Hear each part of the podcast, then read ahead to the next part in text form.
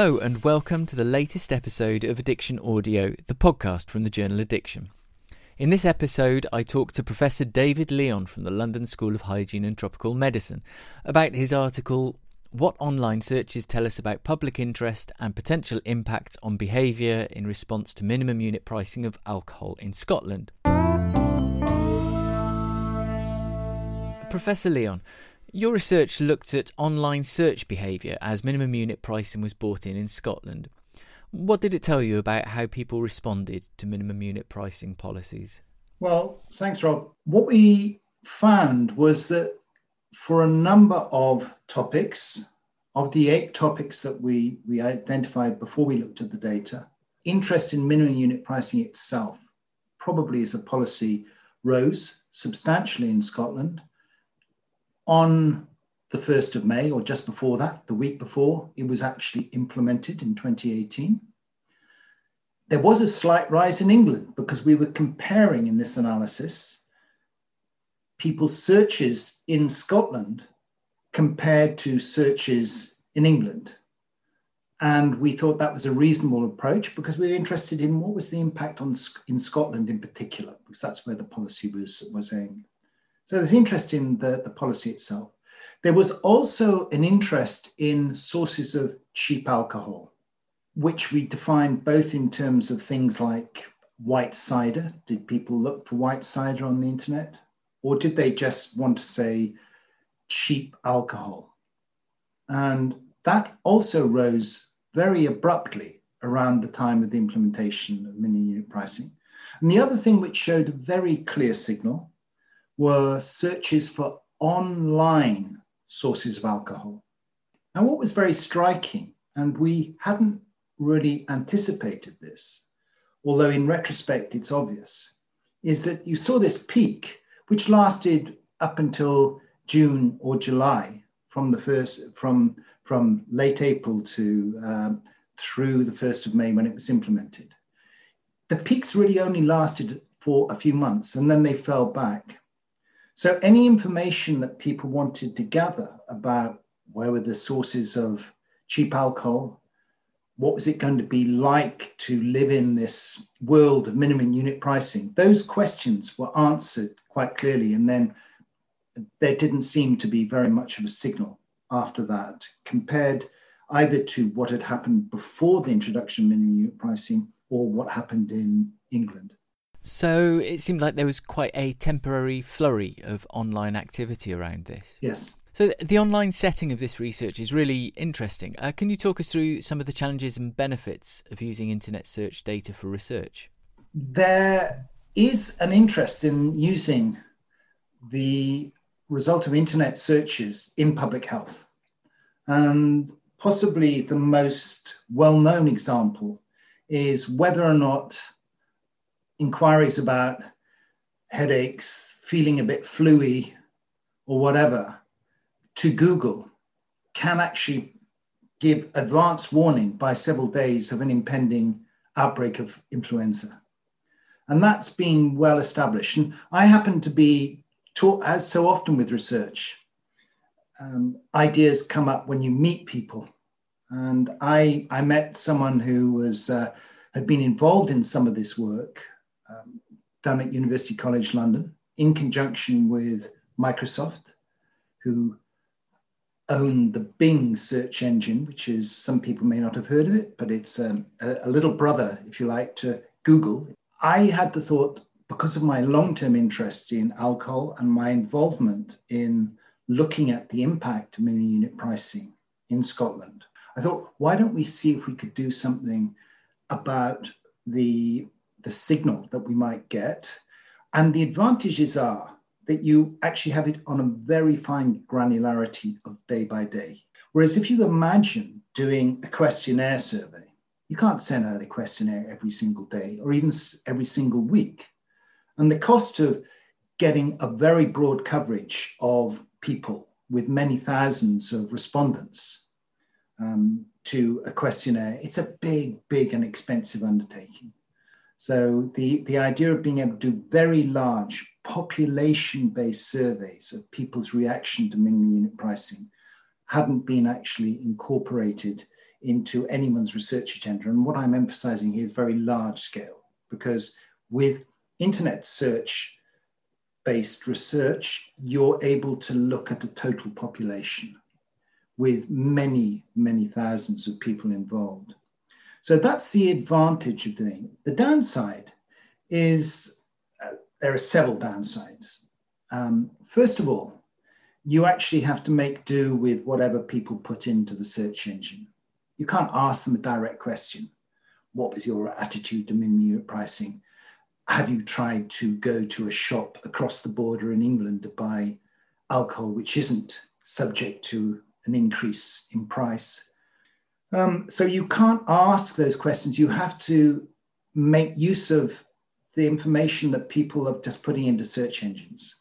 And possibly the, uh, and this applies uh, as a very generic term, uh, issue to all internet based research of this sort, is that um, you, you can't actually directly link it up with what people might do. So we saw a spike for people looking at online sources of alcohol. We saw a spike for people looking for cheap alcohol. But we weren't able to then say, well, did those people who searched for those things go on to do it? And if so, where did they get that alcohol from? It was also difficult to deal with some of the issues to do with um, uh, geographic distribution throughout Scotland. Drinking behaviours vary across Scotland uh, and so on. And the use of the Bing search engine itself, of course, it's not ideal because it doesn't have as big a coverage as Google. But the reason we did that was that we were able to work directly with a branch of Microsoft, uh, which actually is Microsoft Research. And uh, um, my colleague from that organization, who's a co author uh, on the paper, he was able to directly access within Microsoft the individual search records. And we were able to look at absolute frequencies. The Google, uh, you, can, you can actually look at what's trending on Google and so on. You could do an equivalent analysis, but its downside is that it, they don't give you absolute numbers. They give you proportions of total searches. And for statistical reasons, that is uh, relatively undesirable. So that's a, that's that's a downside. But I think really the paper's important because it shows uh, really that there you can at least see signals here. And I think we need to think and move ahead with other areas of public health as well as alcohol, where we might be able to uh, further refine our methods. I, I, think the whole area sounds fascinating. It's it's really interesting that if you um, like if you're looking at flu, it's a more reasonable association between someone looking up the symptom of, say, a runny nose and later having a physical reaction such as being ill. Whereas behavioural links between being interested in something and then going out and buy it, uh, they sound harder to demonstrate. I think uh, it sounds like a fascinating area of research. Um, so you've been involved in minimum unit price and alcohol research for some time. Yeah, uh, well, um, I've on and off been working on issues to do with alcohol for a long time. Um, I've most of my research career has been focused on Russia, and Russia has had a big alcohol problem uh, over the years. So that I've had a lot of interest in public policy with respect to alcohol. Um, um, I've also done some work uh, on, for instance, trends in mortality uh, from liver cirrhosis, which was published uh, quite a long time ago now in the Lancet. And that at the time showed that in the 1990s and the early 2000s, there was a very, very steep rise in mortality from liver cirrhosis through in all parts of the UK, but particularly steeply in Scotland. And uh, although that's now fallen back, uh, which is great, um, my understanding is that that paper was relatively influential in making the case that something needed to be done to uh, reduce the scale of the alcohol problem in Scotland. And after that, uh, minimum unit pricing came. I'm not trying to claim that it was the only thing happening, but it was a contributor and it's, and it's certainly been my interest. And then through those things, I've, I've, um, I was uh, invited to be part of uh, MESAS, which is um, interesting enough, and this is a very forward uh, looking uh, issue as far as I'm concerned, um, that the Scottish government, when they introduced minimum unit pricing, um, they actually uh, put as part of the legislation introducing it um, the requirement that in the beginning it was um, the NHS in Scotland, but it's now Public Health Scotland, um, that they formally evaluated the impact of uh, minimum unit pricing on not only health and behaviour, but also economically in Scotland. This enabled um, then NHS Scotland and then Public Health Scotland to commission research from other people uh, to do this as well as conducting their own research. And I'm on the governance group for this. I have to emphasize that the work we did was complete was not commissioned by MESAS, which is uh, um, MESAS stands for Monitoring and Evaluation uh, Scotland's Alcohol Strategy. Um, so um, it wasn't commissioned.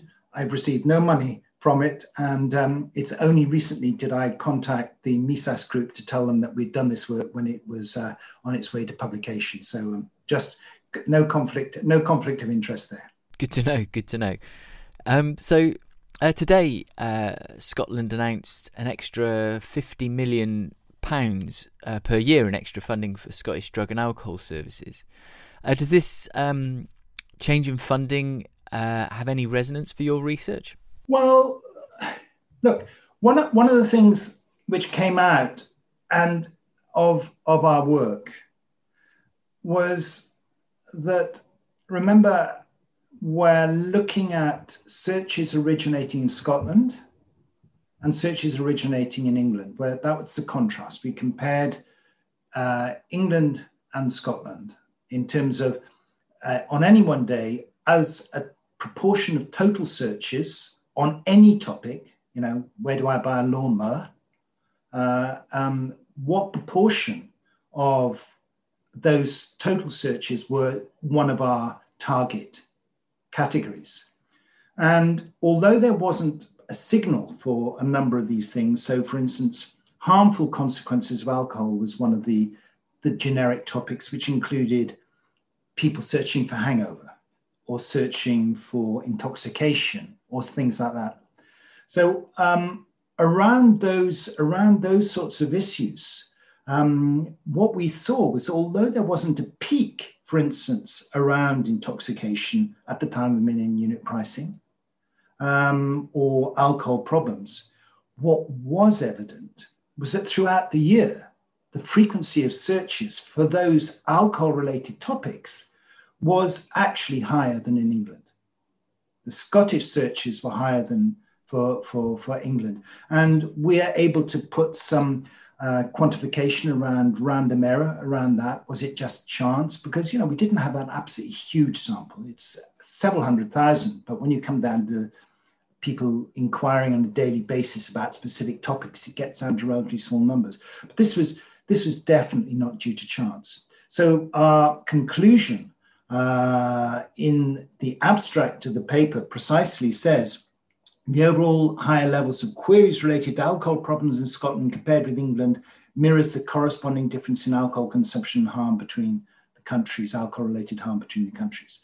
So I think anything that the Scottish government is doing right now to continue to upgrade their capacity to deal with the problem, uh, it's certainly supported by the fact that, that this, this work does um, suggest that there's a continuing sort of uh, greater level of problem in Scotland than in England.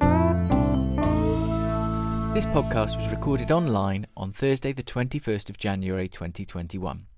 We are grateful to Professor David Leon for taking time to answer our questions. Thank you for listening.